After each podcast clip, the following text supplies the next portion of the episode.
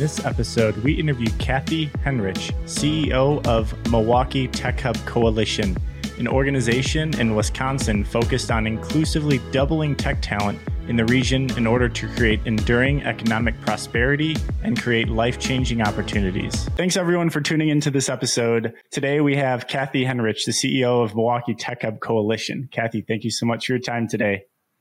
Thank you so much. Glad to be here. Yes, perfect. So, per usual, we like to start by um, hearing what the mission is of the organization, in this case, Milwaukee Tech Hub. So, I'd love to hear kind of the elevator pitch mission statement from your perspective.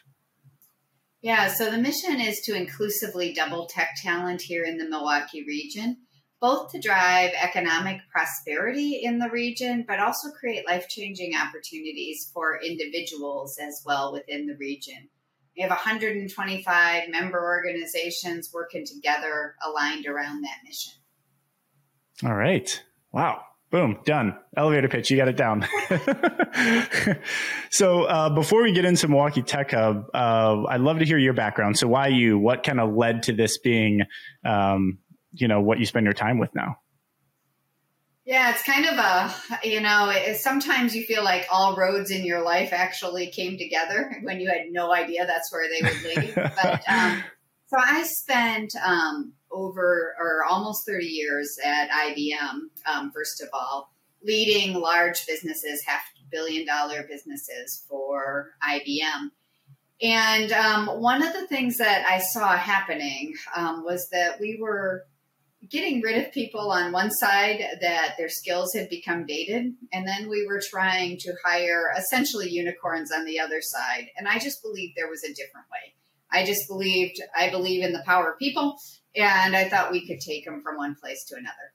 And so i actually went back and got my master's in workforce and talent development um, focused on um, specifically on ai and automation and the changing nature of work um, that led me to eventually go to Accenture, um, which um, where I was working one company at a time to help them as they went through digital transformation to help bring their talent along with that um, with the technology change. Um, and um, it was there that as well, first of all, as I was on that leave of absence, I actually doing my schoolwork, I actually did a ton of community work including volunteering for what was the predecessor of the Milwaukee Tech Hub. And so, as um, the coalition was formed, um, we um, I brought Accenture on as one of those initial founding partners. And as I happened to be speaking on their behalf at an event, um, the the firm came up and said, "Hey, would you think about joining us?" Um, and or the recruiting firm. And the reason I did is, you know, you can make impact one company at a time, or you can make impact at an organ or at a whole city region kind of level. And I'm a firm believer that a strong economy actually solves a lot of other social ills that sometimes happen. So for me, this is a way of giving back and making a huge impact for the individuals in the community to have long term economic and success and and happy personal lives. Well, there's a lot of things I want to talk about that you just mentioned. um, but I think the, the first is probably the core of a lot of these, um, these, these topics is how quickly technology is changing and how just the evolution of technology, it doesn't look back, um, usually, right? So like as new things are invented, there, there's no delay in, in how quickly things change and and and that could be a, a, lot of times sometimes at the detriment of people that have spent decades building a specific knowledge that could in some cases not be as relevant anymore. Um, and so how do we yeah how does that impact people's jobs? How does that impact uh, people's livelihoods? So I, would love to hear your perspective in in since this was like core to your uh, education and a lot of your experiences and consulting work you did um, what, how, how in your eyes has technology has this topic change over time and, and have we been as um, eh, I don't know is is intentional and is um, have as much of bias fraction to help eh, prevent some of the negative aspects of things like this happening in terms of humanity. yeah, I I mean I think we've come a long ways in our thought process, and we have a ways to go yet, right? Um, so, first of all, I mean, we used to train for a job, and that was the job, etc. Um, I think people are starting to realize that what we're really training for is for people to continually learn and that we need to be thinking about our hiring not just on past experiences but also on capacity and cap- and innate capabilities and so and a good example i mean i'm a prime example of that i was a marketing major in college. I went on to become a systems programmer at one point in my career before going into this. So I'm a firm believer that people can learn if you give them the opportunity to do so. And so um, we we just have to provide the right opportunities, upskilling opportunities, etc. And there's a lot of adjacent skill sets that can be trained into um, technology. And then the other piece of it is that honestly, we've things have changed so much that every role needs to have a technology background. So I don't care right now if you're fashion design or if you're marketing or government affairs or anything in between, right? You have to have a basis in technology. And that will always change throughout your career. So, one of the things we're doing is thinking about this not only in terms of computer science majors, but for example, we have a summer program right now, which is multidisciplinary, that is teaching students on AI um, and data and um, both the um, both the technical aspects of that, but also also the ethical impacts of that. And they'll be applying that to a real life case study. Um, and, and it does multiple things, right? It builds the pipeline of people that are prepared to go into these careers, um, while at the same time, um, you know, in creating the pipeline, but also making people employable for life and really acquainting them with these technologies. Yeah. Wow. Um, yes. So the power of people um, is something that you also just mentioned. And to me, it translated to, um, like you said, the, the unicorn example of that was a shift, but there's still a lot of, um, probably like diverse related, inclusive related benefits to uh, hiring people that had different professions previously instead of just trying to find the new computer science folks. Obviously, that's really important as well. But um, the power of people, what, what does that mean to you? Like, what what went into that statement? I'm sure there's experiences you've yeah, had. You know, and it's it's really interesting. And you brought up the diversity aspect. So um, the Milwaukee Tech Hub Coalition is committed to at least 50% of everyone we serve being from demographics that are traditionally underrepresented in tech including individuals of color, women, disabled, and veteran populations. And you know, all of those individuals bring different experiences into the workplace and they are users of technology, et cetera. I mean, study after study shows that a diverse working group actually is better for the business but also from an individual perspective, it creates opportunities that have not been there before. So, one of the things that we have to be thinking about is the way to create that diversity partially is by looking at non traditional pathways into technology and valuing other experiences equally to that. So, for example, um, like we run an apprenticeship model. The average age is 33 in that apprenticeship model. And those individuals are coming into um, learning about technology. They may have had 10 years of manufacturing experience or insurance processing. When you start to add that plus the technical skills, you actually get the best of both worlds because yep. now I have domain expertise plus I have technical expertise. So when we think about diverse talents, that means both the backgrounds they may have, um, you know, from a life experience, but it also might mean the work experience that they bring into that and the combination of skill sets is actually much stronger. And so, opening those kinds of non traditional pathways into tech actually improves the overall quality of the talent pool for our employers as well. Yeah. Do you think that this uh, this kind of dichotomy of the, that the path and evolution of technology creates is something that'll be here forever? Like 10 years from now, 20 years from now, do you think there's going to be the manufacturing workers of today that are needing to be retrained onto more technological related activities? Or it, it, will it come to some point where AI and automation or something else comes into the mix where there's not as much of a learning curve? No, well, I think um, it's actually only going to accelerate. Yeah. I think we're, but I think what will will happen over time is we'll get better at embracing um, this constant shift um, and this at the pace at what um, that we're embracing it. Um, and it's also, you know, the the this even within that, the skill sets that you'll have in technology will change as well, right? Um, so, you know, right now, data, um, you know, software, cloud, etc., um, are all security, um, are all critical skill sets. Some of those, and even if you look back, I mean, I hate to say it, but my career is 30 years old. Hmm. What I did 30 years ago in tech as a systems programmer all of that has been automated. My right. skills would no longer be in any way relevant.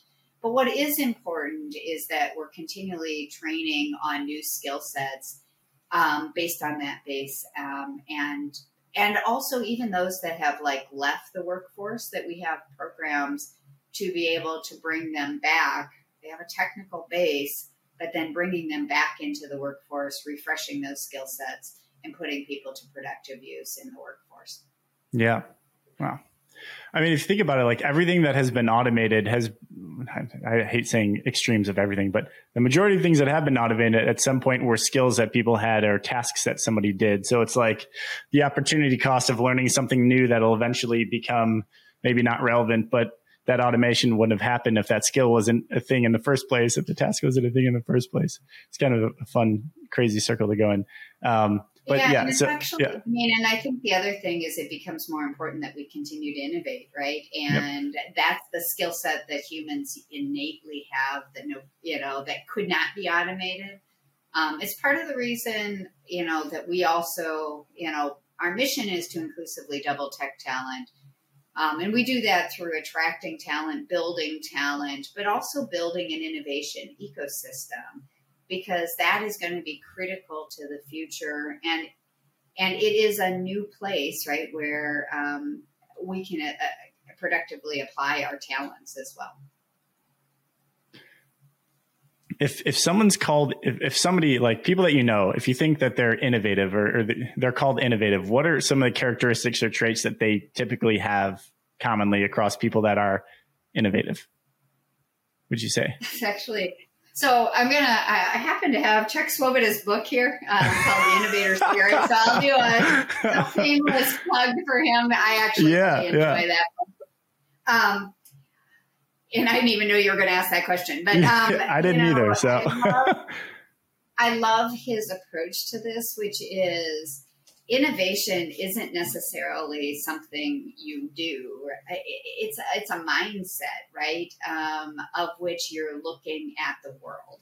You have to be in a mindset of you know being willing to be wrong and continually challenging the status quo and understand and looking at things from you know a bigger perspective and stretching ourselves to the what's possible and when we change our mindset, and there's others in the book that he talk about, but when we when we change our mindset to things can always be better, yep. and we and thinking big, that actually creates innovation. Um, whether that is, um, you know, taking oftentimes you're actually taking ideas from other industries or you know something totally unrelated and you realize it applies in a new way So innovation doesn't have to be totally creative. It can just be a totally creative way of applying something old into a new space as well.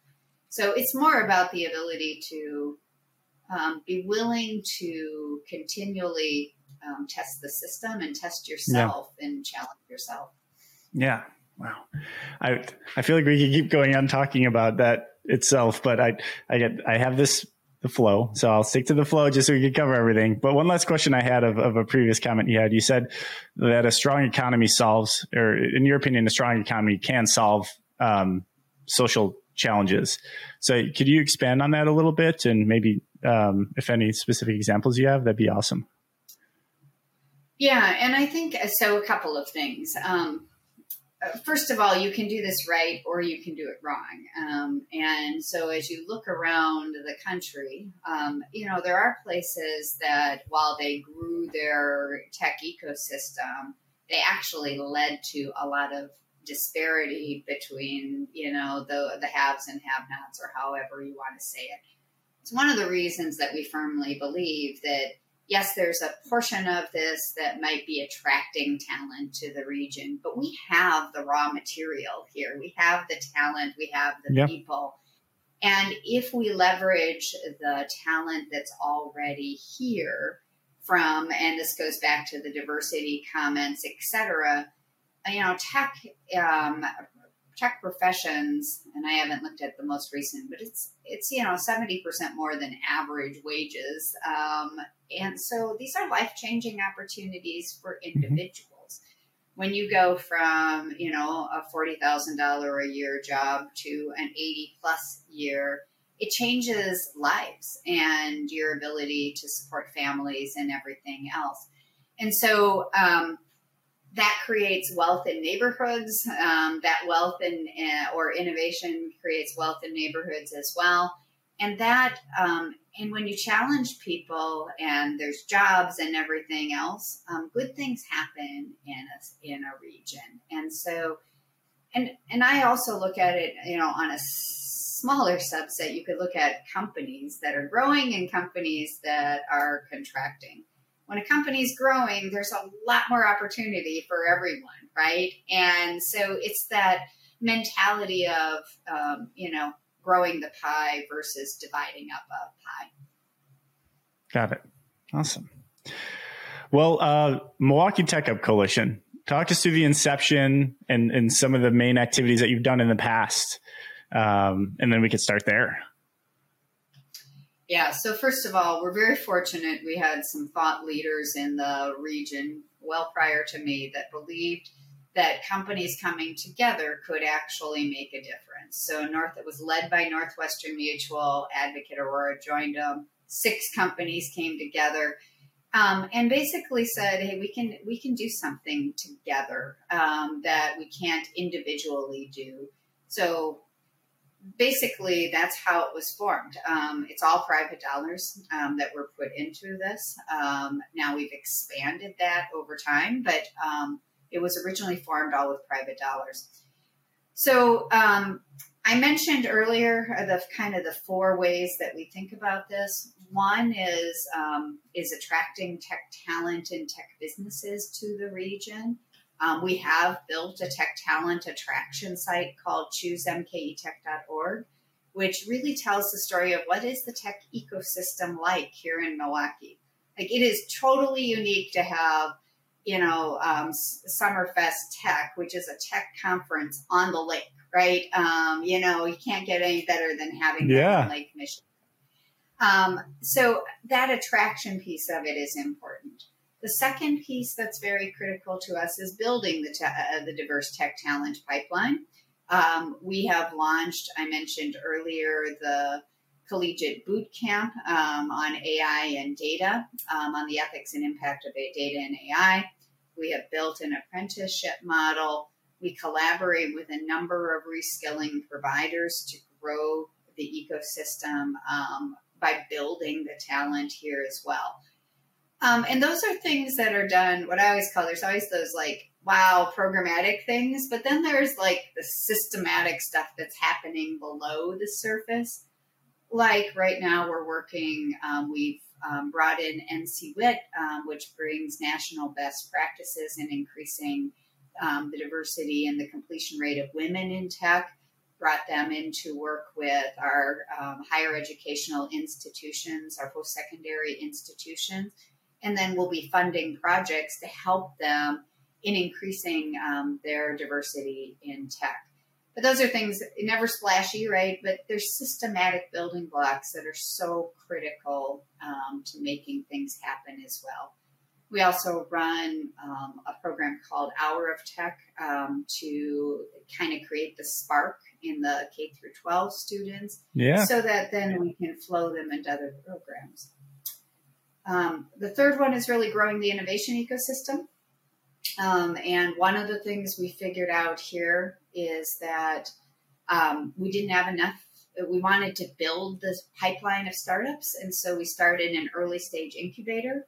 Um, we've had about 200 founders go through in two years, um, had over 100 new businesses formed as a result of that.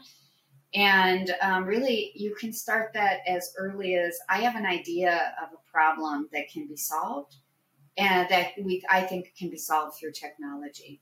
And we help them take that idea and start to build it into a business um, plan, etc. So that's that's another way. So I know I just said a ton, but um, and then the last thing is connections and community because honestly, we cannot do this alone. Um, we're a firm believer that small nonprofits don't change the world but by creating the right connections um, in the community, you can actually move the entire region forward. Wow. Okay. Um, that's amazing, first of all. and how, how has it been going? How, how long has the organization been around for? I guess that's a good start. We've been around two years. Um, yeah. So that's very probably new. the most surprising part of it. yes. yes. So I came in six weeks before um, before we hit. oh wow! And you still were able to get 200 people through the early stage incubator. I think you said. Yeah. Wow. Yeah, and that was a quick pivot, of course, right? Yeah, um, yeah. You know, we had started in person. Um, that was the one program we had started before, um, and had to quickly pivot to being virtual. But interestingly enough, we found that in some ways that there were good things about that. We could be yep. more inclusive. We could get more people um, participating, you know, with kids on their laps or whatever, right? Um, and that actually worked really well. And I think grew the diversity of those that were in the program um, because it became more accessible than it might have otherwise. So, and there were things that honestly, I, some people are always asking me, "How did you do that in the pandemic?" And in some ways, I think it actually was easier um, because there were immediate needs. Things were all yeah. broken, right? I mean, yeah. Uh, for example, the the summer collegiate program came out of that immediate need, where all of the um, employers were canceling their internships, right? I mm. mean, and, and so from in six weeks, we went from concept to execution 700 applications. We put 100 people through a program wow. um, for the summer, which you know was a which was a good subs, uh, not a full substitute, but at least it continued the education and work experience, etc. Um, but we never would have done that, right, in normal times, and yeah. so that created the basis for us to learn and innovate and continue to challenge ourselves and led to what is now um, the the pre internship um, program that we do here at um, at the coalition. Wow. All right. Since uh, since it's you've only been around for two years, have you been able to track the impact at all, or is it still in the works of of trying to get some metrics out of out of that? So we do track. Um, we track both at the macro and the micro level. Um, so at the macro level, we leverage um, data from CompTIA um, to understand our our relative progress. That's hard because it's all in arrears. It, that is a difficult measure. Um, but we also, um, you know, we measure every program based on its impact We measure the diversity. We measure both diversity at the start and the finish to make sure that we're seeing um, equal success. And if not, we're you know also figuring out the why behind that and yep. what additional yep. supports are needed um, behind that. So, um, yeah, there is an impact report um, on our website, um, so anybody can go check that out. All right. Um, future, the next two years, the next 20 years, what, what do you hope when you look back to, to see that you've and team have created? So, um, you know, you get some snippets of where you're going, and I'll, I'll give you the example from this week, which is, um, you know, you looked around the room at Summerfest Tech and then outdoors, and the composition of the audience was very much reflective of the composition of our region. Wasn't reflective only of the composition of tech talent in our region, which you know has historically been more white male, um, and and when you look across uh, the audience, it was very diverse, and and that's what we want to see. Is I see a future where employers aren't having an issue trying to find the talent that they want because we've built the talent that we need and we've done it in conjunction with um, the community. And to do that, that means like things like apprenticeships, where we've been building to that, we start to scale. One of the reasons we chose that approach is because it truly is a pathway that can scale. You can have it going on in every employer all at the same time. It's not dependent on the size of a cohort, right? It is dependent on companies and the ability to put multiple companies together to grow at scale.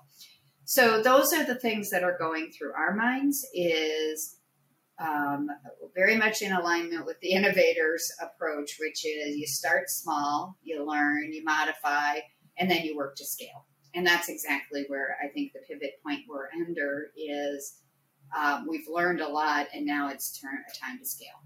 Yeah. Wow.